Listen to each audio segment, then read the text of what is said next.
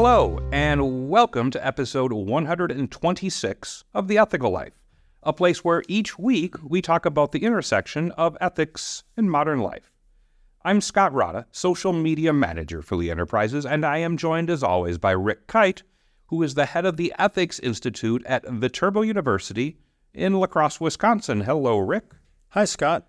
Whether it's issues about health, money, or family, life can give us plenty to worry about. And like many things in life, worrying is probably not a bad thing in moderation. But for many people, excessive worry and anxiety can be paralyzing. Rick, I'm sure you don't think it's wise to simply ignore the problems in our lives, but how do we keep them from consuming our thoughts? It can be really hard to keep them from consuming our thoughts, depending on what it is that we're worried about. Like there's there's really significant problems that we might have that are pressing, they're they're urgent and they're really significant that we have to spend a considerable time thinking about in order to figure out what we're going to do about it, in order to make a plan. I'm just going to interrupt you right now. Yeah. Thinking about things, in Yeah. worrying about things, is there overlap there? Yeah, sometimes we talk about I'm really worried about something. I can say like like I'm really concerned about what's going to happen in the future and I'm thinking you know and so by worrying about it what I mean is I'm thinking about what I'm going to do. Mm-hmm. So that's constructive. And so there's some kinds of worry that are constructive because they're we'd, we'd say they're episodic. It happens now and then. They and, and I don't I don't just worry obsessively over it. And it can be motivational sometimes, right? Like Yeah. if you just if you lost your job tomorrow, it you may need that motivation to go out and look for a new one. Yeah, so there's a there's a certain amount of worry about things. It just that that is appropriate. It just means I'm concerned about what is going to happen in the future, and so there's appropriate amount of concern, and and there's appropriate kind of time for the concern. The key thing is that it's it's constructive concern. That's that's kind of worry that you shouldn't worry about, but but the kind of I think what we're talking about really is chronic worry Yeah. where you just you, and it's a, there's worry sometimes that is kind of free floating fear that takes the form of anxiety. Uh, yeah, Right. I, I was just going to say. I mean, and we've we've talked on this show, and there's been numerous things written that people report being more anxious today Yep. than well, anytime anybody's ever really paid since we paid attention to such things. Well, since about 1990, we've been doing kind of regular studies on anxiety, and it's been increasing ever since. Um, what what we're noticing in the past 10 years or so is much higher levels of anxiety among young people, and that seems to be associated with uh, cell phone usage, cell phone and social Yeah. media usage. The anxiety, increasing levels of anxiety over the past 10 years are not going up for the older generations, like baby boomers. If anything, anxiety levels have gone down a bit in the past 10 years. So, so when we talk overall about anxiety going up, it's mainly young people.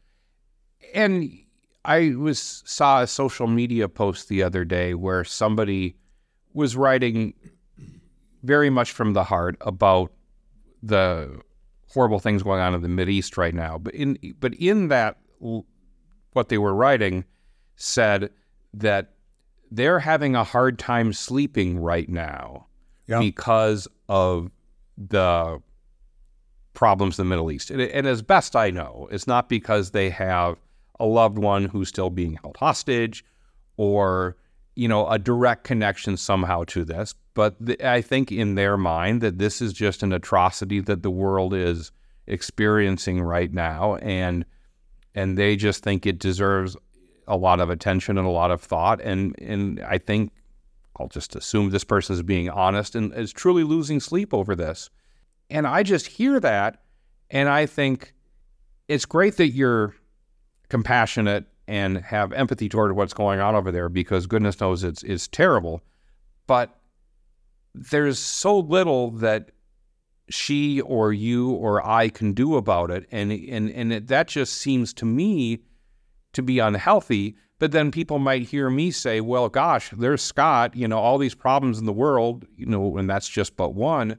And he's able to like shut all that out and just uh, tune it out and, and and and sleep just fine. And and I just don't know if which of us is is doing it right.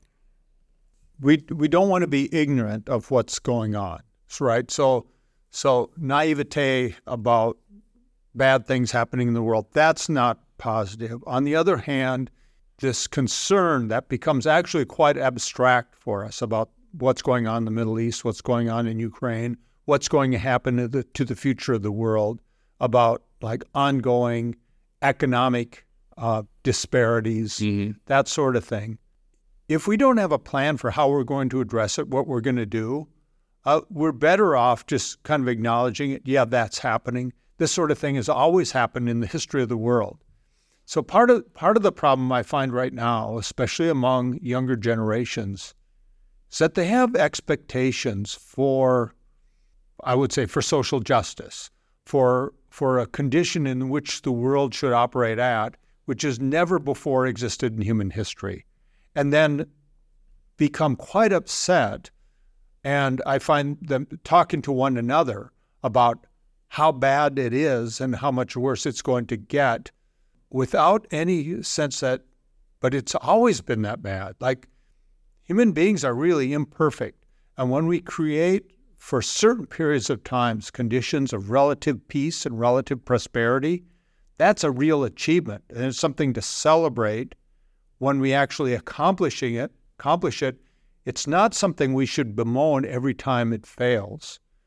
And so we've been enjoying for the past, well, really since World War II, this unprecedented time in human history, relatively free of conflict in Mhm. the world.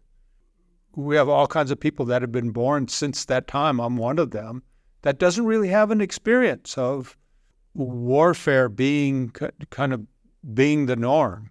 And now we're seeing, you know, these conflicts erupt and people talking about, you know, escalation, escalation in Russia and Ukraine, escalation in the Middle East, and it's it's it's a real possibility. Um, but that's the way the world has usually been. And so why lose sleep over worry that the world is going to be what it usually is? Yeah, I mean, unless you're Benjamin Netanyahu or somebody who really can. Yeah. So if like that's it's reasonable for Yeah. somebody involved in that conflict Yeah. to be Or- worried about what they're going to do. Or if you're being held, you know, God forbid, held hostage and you're just trying to survive day to day, well, you got something to worry about. And you might have friends or family Yeah. that are directly affected, and you're worried, like, what am I going to do to help them out? Yeah. You might be involved in some kind of organization that's going to try to create more understanding, or that's going to try to do some, you know, fundraising for refugees, and you're worried about like the planning for it or something like that. Those are reasonable kinds of worries. But just worrying about the state of the world, that's not reasonable. That and that what that, that actually does is it makes you less effective as a person because it's we, we talk about it has bad effects on your health, but it also paralyzes you. It makes it makes it harder for you to be really engaged and active in a way that can actually do something positive going forward. So it, we've spent some time talking about these, you know, large, global, and extremely complicated issues that no one person on his or her own can solve. And especially, uh, like my friend who was losing sleep over this is in a position where I promise you she can't solve this on her own. But there are situations in in, in worries we have that are much much closer to home you know Yep. maybe you know relationships we have um, financial hardships we may be facing health challenges that are that are affecting us and others we care about those are things that i think i want to say are more appropriate to worry about but maybe are a, are those a better use of our time to sort of for us to figure out how we can fix or solve or at least react to in the best way we know how. Yeah, but try to do it in daytime hours after you've had a meal, not you know in the middle of the night. Yeah. Yeah. That, um, so there's lots of those things. Just, but I think you know, like when you, you when you think of like what are the things that keep people awake at night, Mhm. genuinely, it's oftentimes financial worries. Yeah. and and those can be really pressing. And so like you can have a situation where you like, you know, your transmission goes out, and you're like, you've got to come up with the money to pay for it. Your, And your job's tw- 30 minutes away. jobs yeah. And the only way you're going to do that is put it on a credit card, but then your credit card's going to be maxed out, and you know that you're not making enough to make payments to pay it back down, Yep. right? Yep. So then what's going to happen if if something your furnace goes out, right? And then you you, you know you and and those things can just keep you awake at night and and really bother you. So th- there's a there's a kind of constructive worry in which you which you make a plan in which you say, okay, I've got these problems, I've got to figure out a plan for dealing with them, and then make these small steps on a regular basis so I can get through it. And where it's really debilitating is you're lying awake at night and you're what you're doing is you're just imagining Yeah. all the terrible things that can happen. And what happens then and and um, is most of those terrible things that you imagine that could happen actually don't happen, right? And so you cause yourself all kinds of suffering through your imagining of the, what might happen. And it turns out lots of times saying, well, yeah, some of these bad things do happen, but then you're able to deal with them, right? And this is what we also find we find with chronic worriers is they suffer more in the imagining of the bad things than when the, the relatively few bad things actually happen.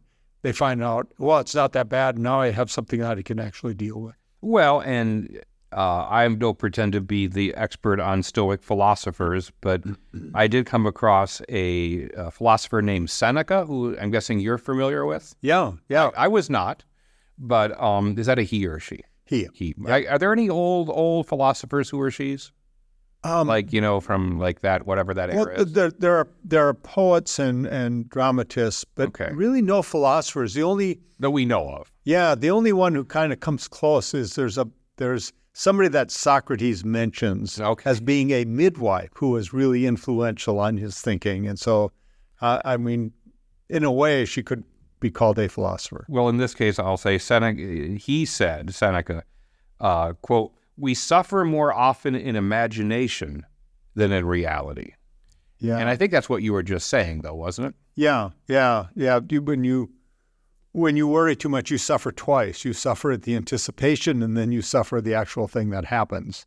And and it turns out you actually suffer more than twice because you imagine more bad happening than actually does. If you're a chronic worrier. And and I mean, everybody handles such things differently, and I'm probably pretty lucky that I've had things in my life that I'm sure weren't great, but I, at least in the last uh, the last couple of decades, I'll say, haven't had anything that's come up that would qualify as sort of these transcendent, life altering uh, things to worry about. And I'm certainly grateful for that. But on the things that are sort of a, a, a step below that, what I just find myself sometimes doing is thinking to myself, okay, so this is a possibility that could happen. You know, X could happen, and that X would it be good? So if X happens, what will I do about it? And then I'll sit down and I'll think through, like, like you know, pretty quickly, like, well, here are the three things I could do, and and that would at least make it somewhat possibly better, and and then just uh, kind of you know think through, uh, does does that all make sense, and kind of prepare myself if that worst case scenario happens. But then I just start like going through that. The ten minutes later, I find myself okay. No, just just to double check, Scott. If this happens, well, how are you going to react to this? And I come to that same, you know, three or four to do list of here's how what, how I'd react, here's what I do, and and again, it, it I I, I kind of have to remind myself that the your your your your solutions here came to mind in like a matter of minutes, and I'm not a, the dumbest guy on the planet. And that if if this does happen, or if it happens in a slightly different way than maybe I'm expecting, I'll probably be able to. I mean, it may be a, a really bad thing, but at least like I don't. I, I just find myself like just worrying about how I'm going to react to it and what will I do and how will I know what the right thing to do is. And and I just have to remind myself that you know, I mean, these all seem like pretty good responses. And if it happens, I guess you're prepared. And now let's just move on. Yeah, and that's in a way that's a uh, kind of classic Stoic response because you ask you ask yourself the question for any situation you're faced what is in my power and what's not? Yeah. And you said, well, well, the things that are in my power are, you know, the actions that I can take, um, but also like the attitude that I can have, Yep. you know, that sort of thing. And then you, and then you say, okay, those are the things I can do something about. Let me focus on those things, and then I'm not going to focus on worrying about what actually will happen. That's completely out of my control, right? Uh, usually. usually. Like, I mean, I could, so for example, I, I can be taking a trip. I can be really worried that, like, what if I get in a car accident? What if the plane crashes? Mhm. You know, it does me no good to worry about what, what if the plane crashes? I can't control anything about that. And if it does, good luck. Now, worrying about being in a car accident, that might be in some ways kind of a good thing. Yeah. I might say, well, it's it's winter, you know, maybe if there's a big snowstorm going on, I should delay my trip a day until the roads are better. You know, so that kind of worry about that says, okay, I have some control over the odds of some bad thing happening and maybe I should be more cautious.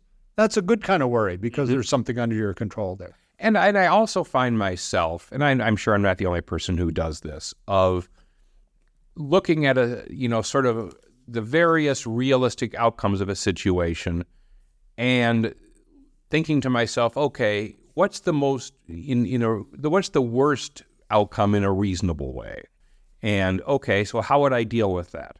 Well, here's the two or three things I do in kind of the worst case scenario. So, if the worst case scenario does happen to hap- happen to happen, then I'm prepared. But like most of the time, it's not going to happen, and then what does happen just doesn't seem that bad. That is something that Epictetus, the Greek Stoic philosopher, advised people to do. He said, like every day, keep keep like injury and disease and uh, and death before your mind, because then when those things happen, they will not upset you. now, like what he meant by that, I mean that makes that seems to kind of trivialize it, but what he means is like go ahead and think about the terrible things that might happen because bringing them out and thinking about them as real possibilities in our lives that makes them in a way kind of concrete so they don't stay hidden in our subconscious eating away at us because this is this is where chronic worry comes from when we have this kind of free floating anxiety or abstract fear that we can't really get a handle on. And he says, You want to get a handle on it.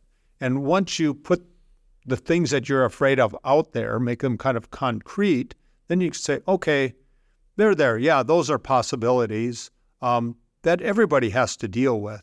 Um, but also, I have to move forward and just live my life. Okay, so you, as we've said many times, you know much more about philosophy than I do, and but this is something I may never have shared this with you or on the show, but this is sort of one of my overarching philosophical ways how I look at life, and I you might tell me it's just nuts or or what have you, but I I, I honestly I'll listen to it before I tell you it's nuts. so a hundred years from now, I'm not going to be around. Mm-hmm. And I think, you know, and I mean, who knows, but I think it is quite likely that a hundred years from now, not only will I not be around, that my impact on this earth will be rather minimal. I mean, I don't know. Who knows? Well, a 100 years from now, maybe if somebody in the year 2124 is listening to this podcast because it was saved somewhere, well, God bless you. But I don't think that's going to happen. And I don't think anything I'm doing in my life today is so important or is so transformative that it's going to be remembered in any significant way. Now, in your case, you have children. They may have children. Those children may have children. And obviously, there's family trees that will, Yep. you know, go back to you. But outside of that, to me, knowing that a hundred years from now, anything I do today will be like almost of zero importance gives me a great deal of comfort. And I think for some people, it would be just the opposite. For some people, they'd be like, well, I'm living this life. And like, uh, you know, 100 years from now, all this stuff I do, nobody's going to remember, nobody's going to care about, nobody's going to. To me, that's that's just comforting. No, I I have those same kinds of thoughts quite regularly. I think it's a it's a good way of putting our life in perspective because then we say, okay, what I'm trying to do today, this isn't of lasting importance mm-hmm. unless it has some kind of unanticipated indirect effect in some way, you know, on somebody who knows. But those you don't never know if those effects are going to be good or bad. Yeah. Right. So probably, you know, we're we're all going to be forgotten. Everything that we do is ephemeral. So then, what that I'm doing today? What is really significant? So then, it helps us to refocus. Well, the quality of our relationships is really significant, mm-hmm. right? And um, the the kindnesses that we do to one another uh, are really significant. Because so, that won't be that that may be forgotten a hundred years from now, but it'll sure as heck be remembered uh, a year from now. And and what makes it important isn't that it's remembered, is that it's experienced now. Yeah. So and it helps us refocus on like the importance of our everyday small interactions, and I I I think that's a good thing, and and that's also a very stoic kind of response. Like, focus on what you can control and what is going on now, because every action, every everything that you do really is of infinite significance because it's actually happening right now, not because it will have some future effect, but because it's having a real effect right now. Well, we've talked uh, so far about, you know, I think it's true that in many pa- cases anxiety is increased. I guess there's two things I want to touch on before we go. First, and you mentioned this just in passing, but I think it's important to to to to go back at it. Is that there have been a lot of people who've studied this issue, and it seems like the older people get, the less they worry. And I guess that's one nice thing to look forward to about uh, getting older. And two, if you're right, and I and I sure think you are, that people who are in their 20s today, I don't think they're going to do you think they're going to continue that same level of anxiety 30, 40 years in the future? I I'm guessing probably not. But so I'd be I'd be curious your thoughts on that and also why you think there is sort of this uh, easing of anxiety for many people as we age. And of course, you know, from from a health standpoint, you have a lot more health issues in your 70s than you do in your 20s and 30s.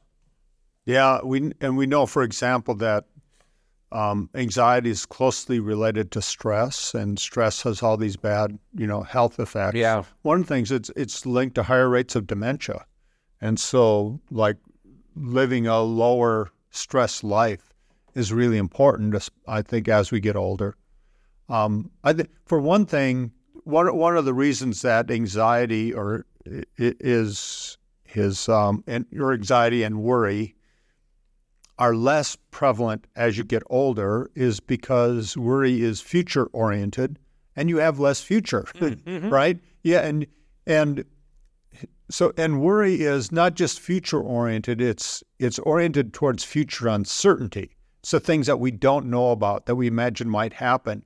As we get older, our lives become more routine, um, and, and, and in a way, our lives become more predictable. So, we aren't as worried about uncertainties, right?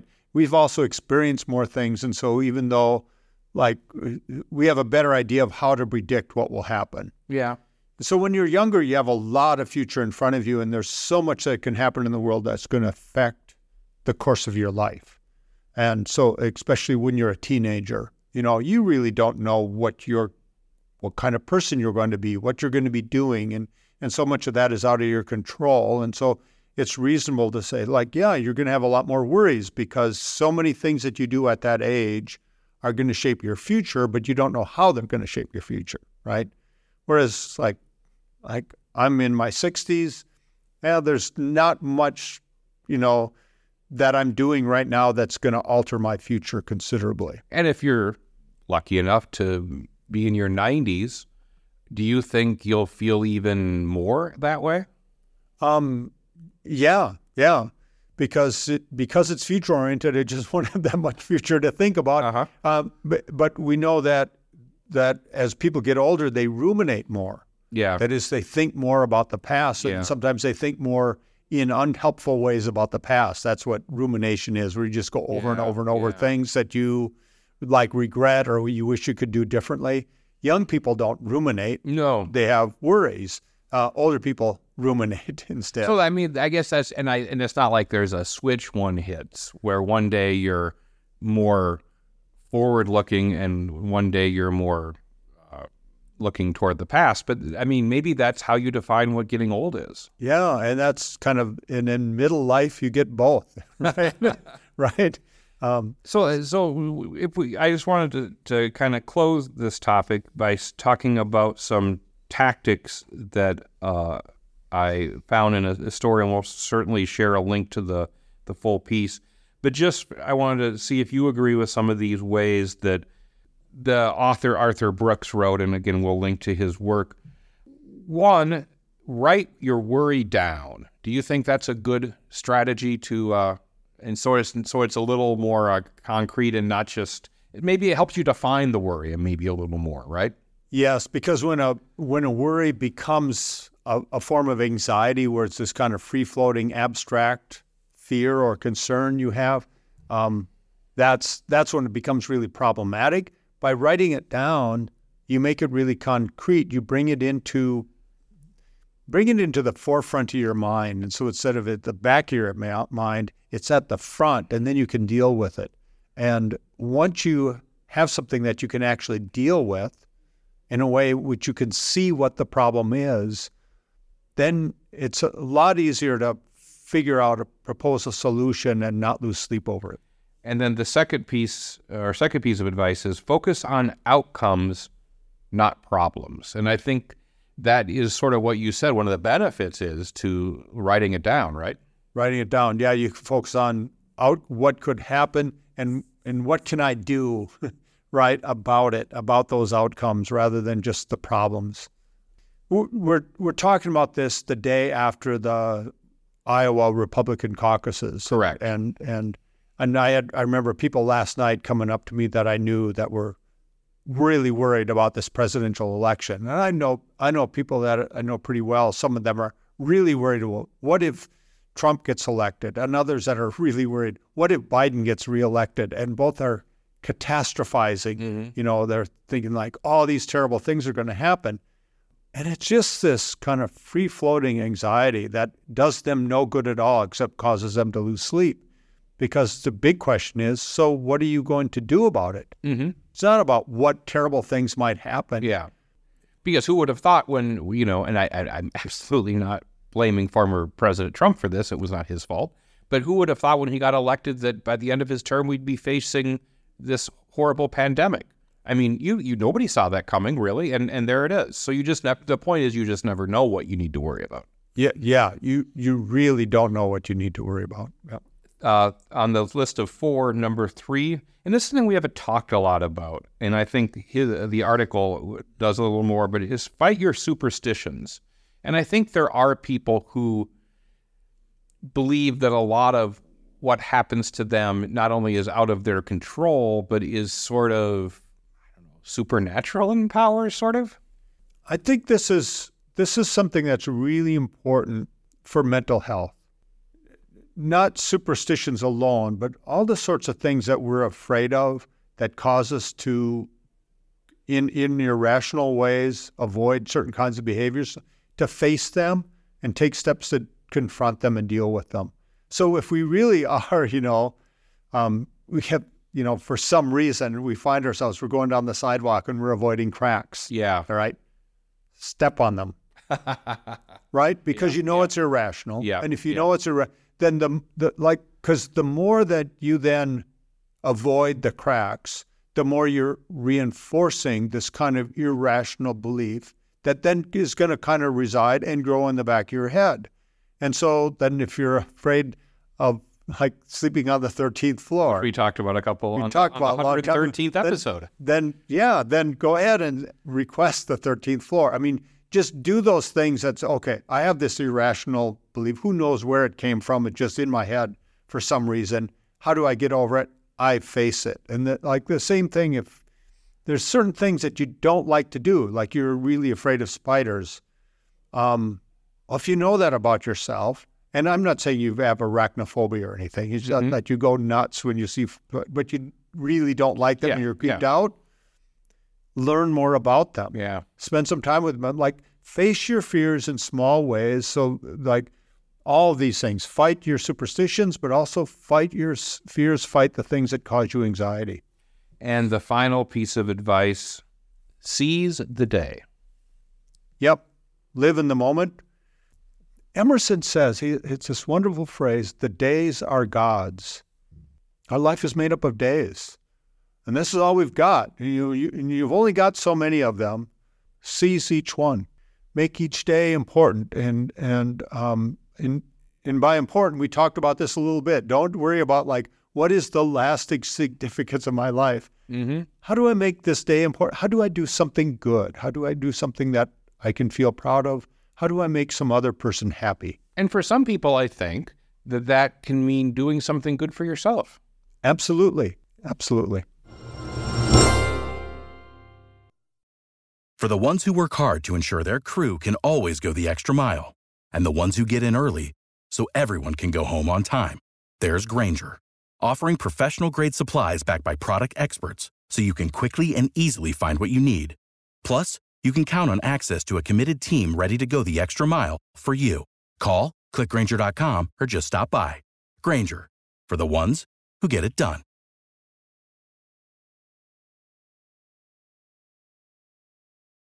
We end each show by tackling an ethical dilemma. Why do we always tackle these, Rick? I don't know why we tackle. I, every time I say tackle, yeah, let's run away from them instead. right. How about that? let's run away from this ethical dilemma. Well, we're going to talk about an ethical dilemma this week. Rick, what is your question for me? You have a good friend who is generally a kind and easygoing person, but you've noticed that after having a drink or two, they tend to become obnoxious. And you find that you just don't like being around this person in social settings where any kind of alcohol is involved. So I'm wondering, what do you do in a situation like that? Do you do you tell this person, look, I don't like being around you when you have a drink because you become a jerk, or do you say, yeah, do you just find excuse just not to be, not to spend time with this person in those kinds of settings? Well, I mean, I think the answer is it depends on what the definition of good is. I mean, you said this is a good friend, and um, I think it depends on how well you know the person, how well you think he or she'll be receptive to what you have to say. And that and that's and that's tricky to know. Mm-hmm. Um, because I yeah, if it's somebody who you don't think will be receptive or who is not a good enough friend, yeah, then maybe you just start having going out to breakfast or lunch or put yourself in situations where the the the likelihood of of, of a of a couple drinks coming out is is unlikely. Um, and and I th- so I guess really that and that's sort of the tricky part of sometimes of, of relationships is to yeah. know is this someone you know you've made this judgment about them, and it's probably you're not the only person who thinks this, but I mean who knows. But how well do you know this person and how I guess that would to me is the first question, and then the second question is if you feel you know the person well enough, you feel the person will be receptive, and that's hard to know in, in a hypothetical like this. But I think a lot of people's reaction would be that that is just a really fraught topic, and they might try to just avoid it. Yeah, because it, it would be very easy to avoid because it would be kind of difficult, difficult conversation. But I'm I have in mind somebody that you know pretty well. Mm-hmm. You have a kind of a long-standing relationship yeah. with them. Um, otherwise, yeah, you wouldn't you wouldn't bring it up to somebody that you don't know that yeah. well. Yeah. Right. But if it's somebody that you you've known for for a while, but yeah. you you might not know if they'd be receptive or not. So one part of the question is: Is it fine for you to think something like something like this that really affects how you see the person and affects your judgment about them, is it okay to keep that hidden from them and not to let them know? Of course, it comes back to the question of is are they harming themselves? You know, if they were doing, and I, I can't off the top of my head think of something that would be more harmful. I'm sure there are things, but if you saw them in doing things that you thought put them in imminent danger, then yeah, I think you do have a higher. Uh, No, but they start Yeah. telling jokes that just Yeah, aren't yeah, funny, and they think they're the life of the party, and and they start talking too much. yeah, and so yeah, so it's it's obnoxious. It sounds like. yeah. And I I guess I would like to think if I were in that situation where I'm also going to assume that because I've noticed this pattern for at least a little while that I'm not the one initiating these encounters because why would I? Yeah. So, but I'm, you know, obviously have been going on, oh, let's go out for a couple of drinks. And then this happens and it happens a couple more times. And then I'm like, I don't want this to happen again. And so I would, I think I would try to get the gumption up to say something and, and, and maybe do it, you know, obviously not in one of those situations. You, I'm, I'm, I'm assuming when this person's had a couple drinks is not going to be the time to have this conversation but maybe say, "Hey, what are you doing next Saturday? Let's go out to to breakfast." And I would I would like to try to bring it up, but again, this is a topic that I think we both know can be very uh, difficult for some people to talk about. There's is alcohol is a something that people have uh, odd relationships with at times, and and I think you have to go into that conversation knowing that this there's the potential of this being sort of the beginning of the end of this friendship. Let me turn it around. Um, if you are the person who's your your personality changes in ways that you don't realize, Mm-hmm. and it's affecting the quality of your relationship with somebody else, would you want them to tell you? Oh, I, Or I not. mean, yeah. I mean, I, I, I certainly would want to know. I mean, I'm, I probably have two or th- probably two drinks a month, so I would be Yeah. surprised if it does affect me in any significant way. But um, yeah, I, I would. Yeah, I would want to know, and I would want, and I think I would want to know from someone, or I would want to hear it from someone who I feels knows me pretty well and has my best, you know, is telling me for the right reasons. Generally, I think by turning it around and ask how would we want to be treated by somebody else, it gives us a better sense of what we should do. Yeah. But it still makes it really difficult But because also- we we don't know what it's going to do to that relationship. But I'll say why. I'll, I'll. I mean, I know that I what you just said there, but at the same time, like, and I think I don't think I'm making things up here. That this is. I mean, I'm not a perfect person by any stretch, but alcohol abuse is not something I not a problem I I deal with, thankfully. So that's why I would be like, well, geez, of course, if somehow that were a problem, I'd want to know because to me, this isn't an issue that I feel is uh I've dealt with for a long time and have all sorts of emotional things tied up into it. If there if that were that issue, I might feel differently about it possibly. I don't know. I, I grew up around um, a, a number of alcoholics in my family. There was a lot of heavy drinkers, but some of them, and my my maternal grand grandfather was like a very affable drunk. Like he would have a few drinks and he would get friendlier and and be actually very pleasant to be around. And but there's other family members who weren't. Yeah. Um, but I've also noticed, you know, just over the course of my life, that there are some people who undergo a pretty significant personality shift after just one drink. They're not drunk by any means, Yeah. and, and I don't think it indicates a drinking problem, but it it certainly indicates a shift in their personality that they seem oblivious to, and that's what I was wondering. Like, what's the responsibility there? Do you? I mean, do, hmm, do you? Again, I'm I'm just I can't put myself in that situation very easily. But do you think they're oblivious to it, or do you think they're, you know, like your grandfather, for example? You, you know, I'm guessing when he was had not been drinking, it sounds like he was a pretty quiet, maybe more introverted, withdrawn gentleman. And maybe when he had drinks, No, he was a, he was a friendly, talkative person. He would just oh, get oh, maybe okay. more so, but Okay. he he he wasn't the, the kind of person who would get mean or obnoxious Uh-huh. after drinking, and some people do. Sure, sure. But but he didn't. You know, so how did it? But it changed him just to be even amplify that friendliness even more so, yeah. but in not in not reprehensible ways at all. No, no.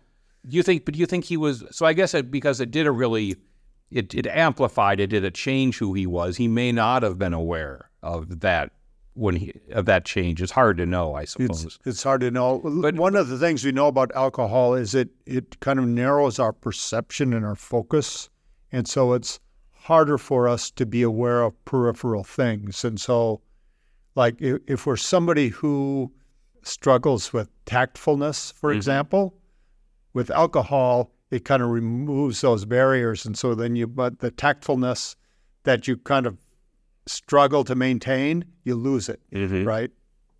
Yeah, and so, and and, and yeah, again, I, I'm just sort of in an area that I'm not as familiar with, thank goodness. But it just seems weird to me that if you do sort of become, your personality does change for better or for worse. Yeah. That you don't. That you're saying that a lot of people aren't always aware of that. Yeah, I don't think so. Okay. Uh, yeah, and I and, and I'm, I'm not I'm not playing uh, dumb here on purpose. I guess I, I just haven't really been around that all that much, or if I have, I just assume and maybe assume wrongly that well, of course, this person knows when they have way too much to drink. This is how they behave, Yeah. and I guess And- maybe yeah, and I'm not talking about somebody who gets tends Yeah. to get really drunk. Sure, I think, yeah, but even then, I, I kind of wonder sometimes if people know, like how much, because in those cases, you'll see people like when you're in a social setting, people will be looking at one another over somebody's behavior, and yeah, yeah, and in, in those sorts of situations, I think you definitely need to have a talk with them, yeah. right? Yeah, Yeah. but And and and it kind of de- and I guess then the last question I'll ask is that going back to your direct question, if if you're in a situation where you're let's say you're often out with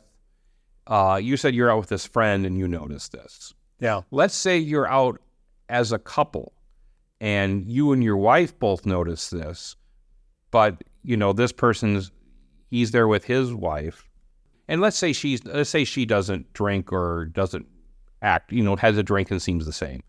Clearly, she must be aware of this. At that point, Yeah. do you sort of defer to her judgment, or would you ever talk to her about it? Like, hey, I just really enjoy hanging out with you guys, but when Fred has too much to drink, or is that is it weird to have that conversation with her instead of him? No, I I think that's the same sort of thing. Um, if it's somebody that you know pretty well, you definitely have the discussion. Because to, to me, it's I mean, Awkward, but you do it. But to me, I mean, it's weird just talking this through. It to me it would instinctively, and again, we're making up a scenario here, but it almost would seem easier to talk to the spouse about it because that person, yeah, that's what I meant. Yeah, in that yeah. case, you, yeah, you talk. In that case, you talk to the spouse about it first. yeah, because the spouse clearly has more experience with this and sees it more often, and might say, "Oh yeah, I've talked to Fred about this." Three times every week, and he just doesn't listen. Well, he's probably not going to listen to you either, right? yeah, But if it's like, well, yeah, I think if you said something to Fred, he may he respects you. He may really want to. That might be a good talk to have. Then I probably would. So I, I don't know if it's wrong to use somebody like that as a as a buffer, but I probably would try. yeah, I think so. And and I just wanted to make clear, I'm not. I'm not bringing up a case where there's somebody who's an alcoholic Yeah. and you're confronting them about their alcoholism. Yeah. you know, it's it's not. We're not talking about a drinking problem. Yeah. Yeah. But you're just saying that you, Just talking about there's you enjoy being around Fred, and except when Fred has a drink or two, Fred's not the same guy you enjoy being around. Yeah, yeah. I'm not sure we settled that, but that's okay. Yeah, but I think it, but it's but it's, you're right though that it's tricky to know how close your relationship is and how receptive people will be to input is is can be a tricky situation.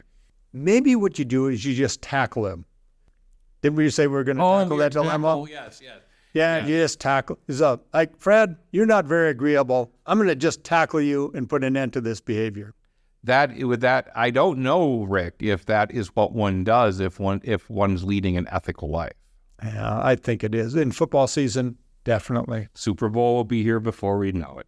As a reminder, the Ethical Life podcast is a production of Lee Enterprises. Please subscribe to The Ethical Life on Apple Podcasts, on Google Podcasts, or on Spotify. And if you've not yet heard enough about what Rick Kyte thinks about things, be sure to check out his column on ethics, and that can be found on all Lee newspaper websites. For Rick Kyte, I am Scott Rada. Thank you for joining us.